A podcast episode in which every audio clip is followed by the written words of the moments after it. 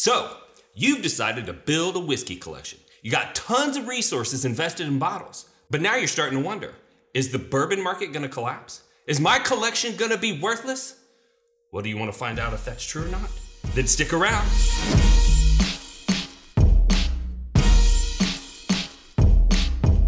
So, Brian Jones from the Bourbon Real Talk community asked me a question not too long ago. He said, Randy, with all of these increases in capacity from all of these major producers, do you expect that there's a bourbon bubble? Is it going to burst? Is my collection going to be worthless? And so I decided to go ahead and do a podcast episode. And I just want to thank Brian for taking the opportunity to send such a good question and give me a good idea. So, first off, let's talk about what a bubble is. I'm going to read the definition because it has an actual definition. And a bubble is an economic cycle that is characterized by the rapid escalation of market value, particularly in the price of an asset. This fast inflation is followed by a quick decrease in value or a contraction that is sometimes referred to as a crash or a bubble burst. So that's what we're talking about. So, when you look at the whiskey world, there are some factors that indicate that we might be in the middle of a bubble.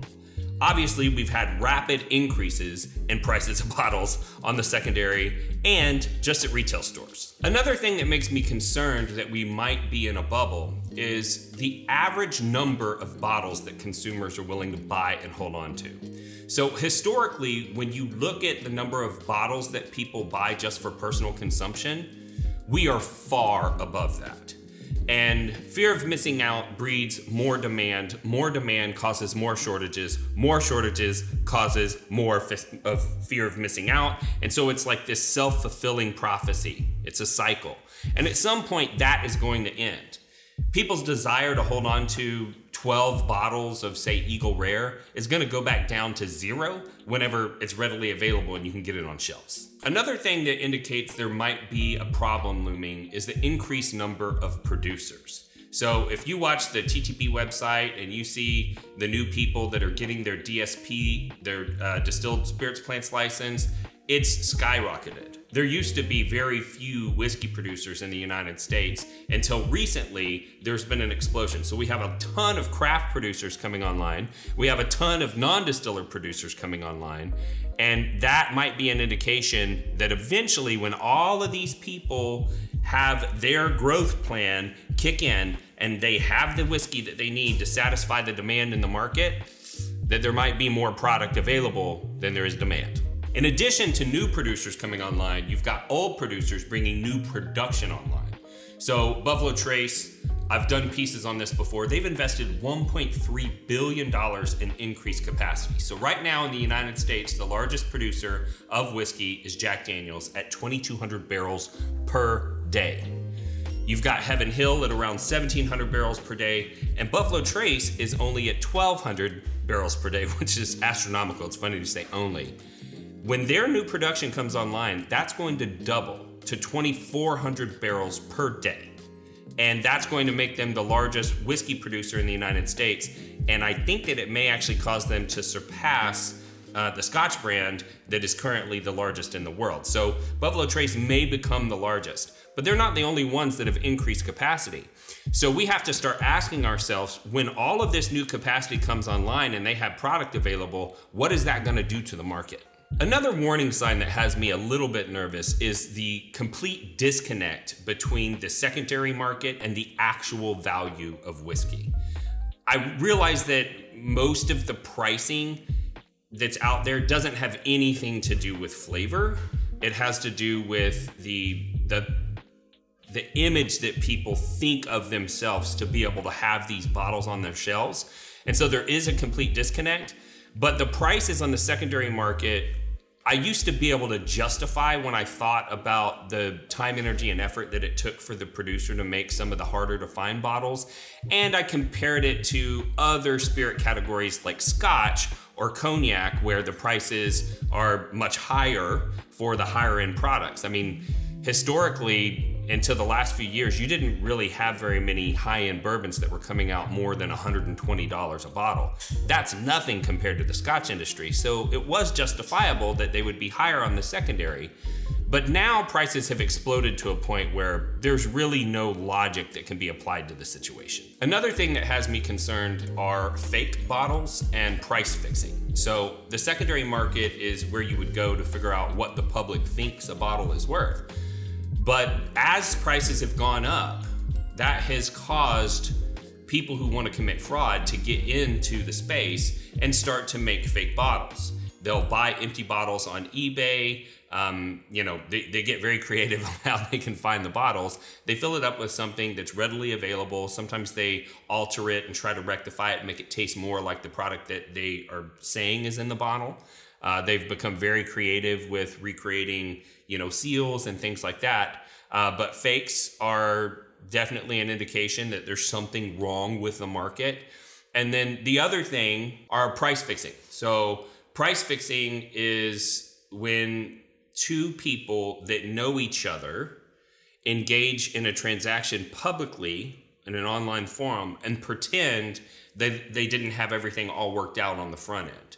And I believe that price fixing is what drove up the, the value of Russell's 13. There is no reason for that bottle to trade for as much as it does. It's supposed to be a shelf available product in the future, and the, the price has just skyrocketed. When you go and you look and see transactions, and you're seeing that people are putting it up for an astronomical price and then saying that it's sold, but it was always sold on a cross post, meaning they posted it on another site that's what makes me think that there were some people that were able to secure a large number of that bottle and they wanted to drive the price up in the market, fix the price, and then liquidate. Um, so, price fixing is another indication that there might be something wrong. Another factor that could be an indication that there's a bubble are the gambling and buybacks that we're seeing. So, if you're not familiar, there's something called a razzle, and they usually will put a bottle up for sale effectively and they will link who is going to get the bottle to the Illinois State Lottery, where it's it's it's zero through nine. So there's only ten possible options, and they historically would say, okay, if this bottle was worth two hundred dollars, there's ten slots. I'm gonna sell all ten slots for twenty bucks, and whoever has the winning number from the lottery, that's who's gonna end up getting the bottle. But when COVID hit and sports kind of ended and sports gambling was no longer a thing, all of the people who were addicted to gambling were looking for new ways to gamble because there was no sports to gamble on. And a lot of people started gambling on whiskey. And people that were putting these bottles up would have a buyback. So if the bottle was $200 and you won, you could get, say, $180, and the person that had the bottle would keep it and they would have collected the $200 from all of the entries. They give you the 180 they keep the 20 bucks and the bottle and they typically put it up again. Because people were not no longer really associating what they were buying the slots with in association with the value of the bottle that drove prices up even higher because people were just looking for excuses to gamble and that also is an indication that there could be a bubble.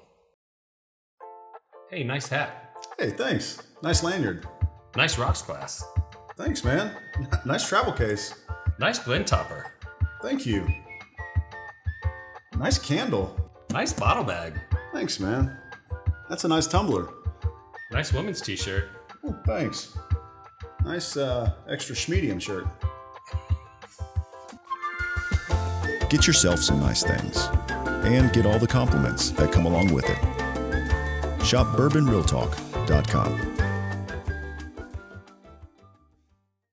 Another indication that there could be a bubble is the rise in prices due to association.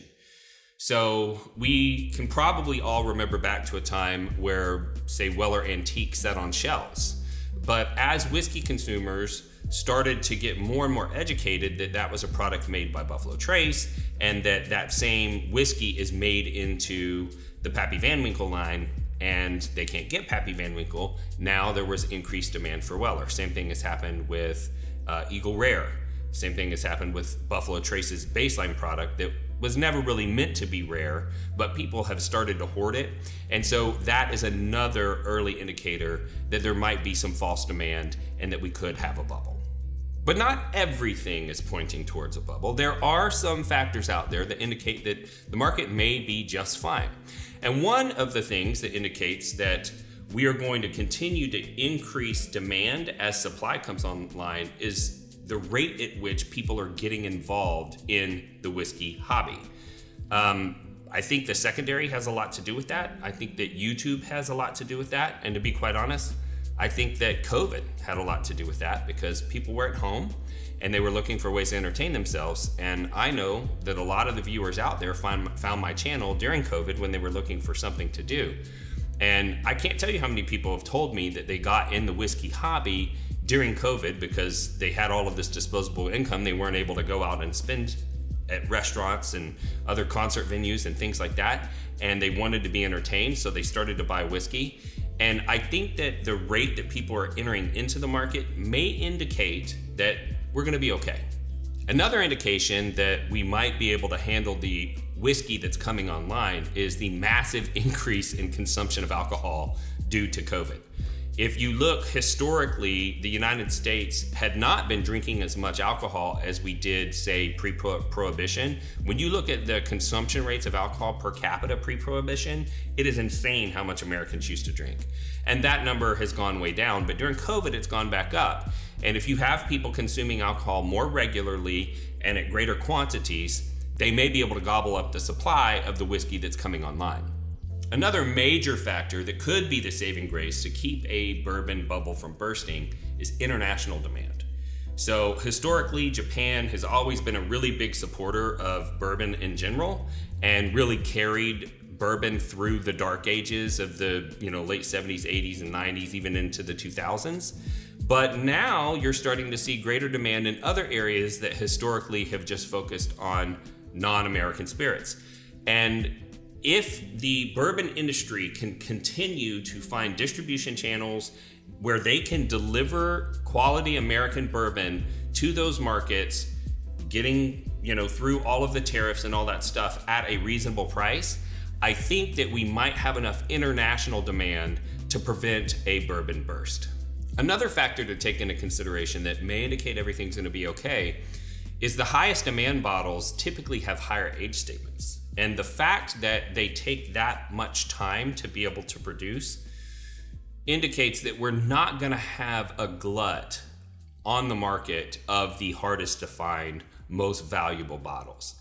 That's what would have to happen for there to be a total collapse. Like, say, if Pappy 23 was back on the shelves at MSRP, um, you know, if you could get all the BTACs at any time of the year because they just set on shelves, that would precipitate a crash.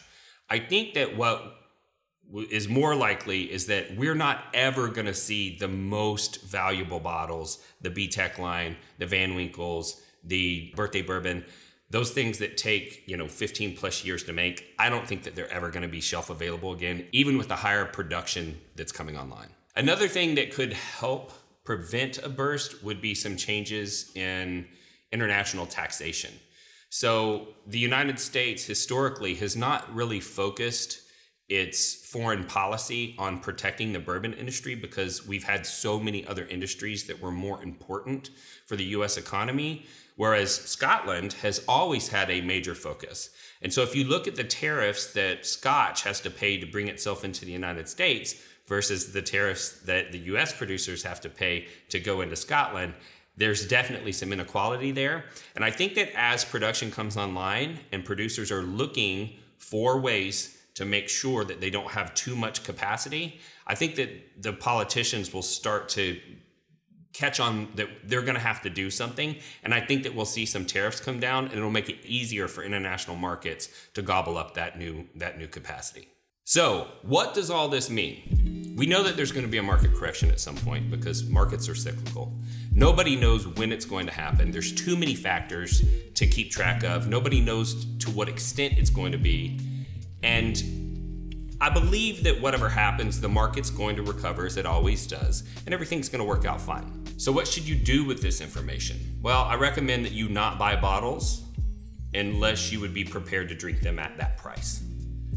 If you are a person who's buying bottles purely on speculation and you can't afford to lose the money, I think that that's a bad situation. I don't really worry about there being a market correction because if I've got a bottle that I love that's worth $1,900 today and it goes back down to $800, I wasn't planning on selling it anyway. I'll just open it and drink it.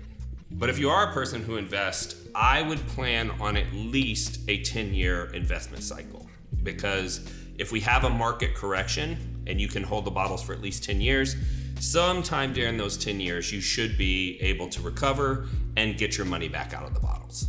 But if you don't want to listen to those rules and you want to buy bottles on speculation, pre- be prepared to lose the money that you invested in them. So, in conclusion, I think that the best thing that you can do is you can single blind yourself, you can double blind yourself, and you find bottles that you enjoy that you don't have to chase after. And then you don't have to worry about what's going on in the market. Just buy the whiskey that you love, buy the whiskey that you're prepared to drink, and everything's gonna be okay. If this is your first time watching the channel, I'd like to thank you for the view and give you a little bit of information about what we're all about. Bourbon Real Talk is about bringing people together around bourbon. And that's something that's very important to me because I lost a loved one to suicide in 2014. And in the aftermath, I was looking for ways to help people feel more connected because obviously my brother felt disconnected when he made that decision. And I've seen bourbon bring people together of all different walks of life, different ideological views. And I thought, if I can help people get connected to whiskey, maybe the whiskey will do the rest of the job and get them connected to others so that they know that they're not alone. As I got deeper into the enthusiast community, though, I did see the, the negative side of social media and there are these things out there we call whiskey trolls, and their job is to make it unfun for people. And honestly, to break up the connection that the spirits are, are, are doing to bring us all together. So that inspired me two ways. One, we started Bourbon Real Talk Community, and that's a space where bourbon enthusiasts of all different experience levels can come and interact, and there's not going to be any troll like behavior. But the second thing that inspired me was that if those people can be hateful to strangers online, it's just as easy for me to show somebody love online, even though I really don't know them. And that's why I end every podcast the same way, and that's this. If you woke up this morning and you're unsure whether or not anyone loved you, just know that I love you. And I'll see you next time on Bourbon Real Talk.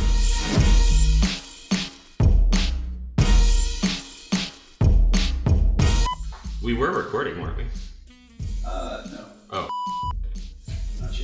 not yet. I mean, I hate it when we miss the gold, man. Mr. Gold. sometimes, you know, I'm just up here and I'm just spitting hot fire. You know what I'm saying? I mean, I'm just like on roll and I'm dropping all the good content. You know what Wes is doing? Not recording. That's what Wes is doing. Uh, come on. A whiskey troll is a person who seeks negative attention and uses contrarian attitudes to derail civil discussion in online forums. They communicate in ways they never would face to face because they're keyboard warriors. Their only goal is to make other people feel inferior. Hey guys, I'm new here. I just got my first Blanton's. And trust me, you probably paid way too much. I don't care much about the Blantons, but nice. There's no way that she didn't buy that at secondary. Idiot. Oh, I know how you got that bottle. So, are you sick and tired of the whiskey trolls running your fun online? Well, that's why we started Bourbon Real Talk Community. Congratulations! Let me know what you think when you open it up.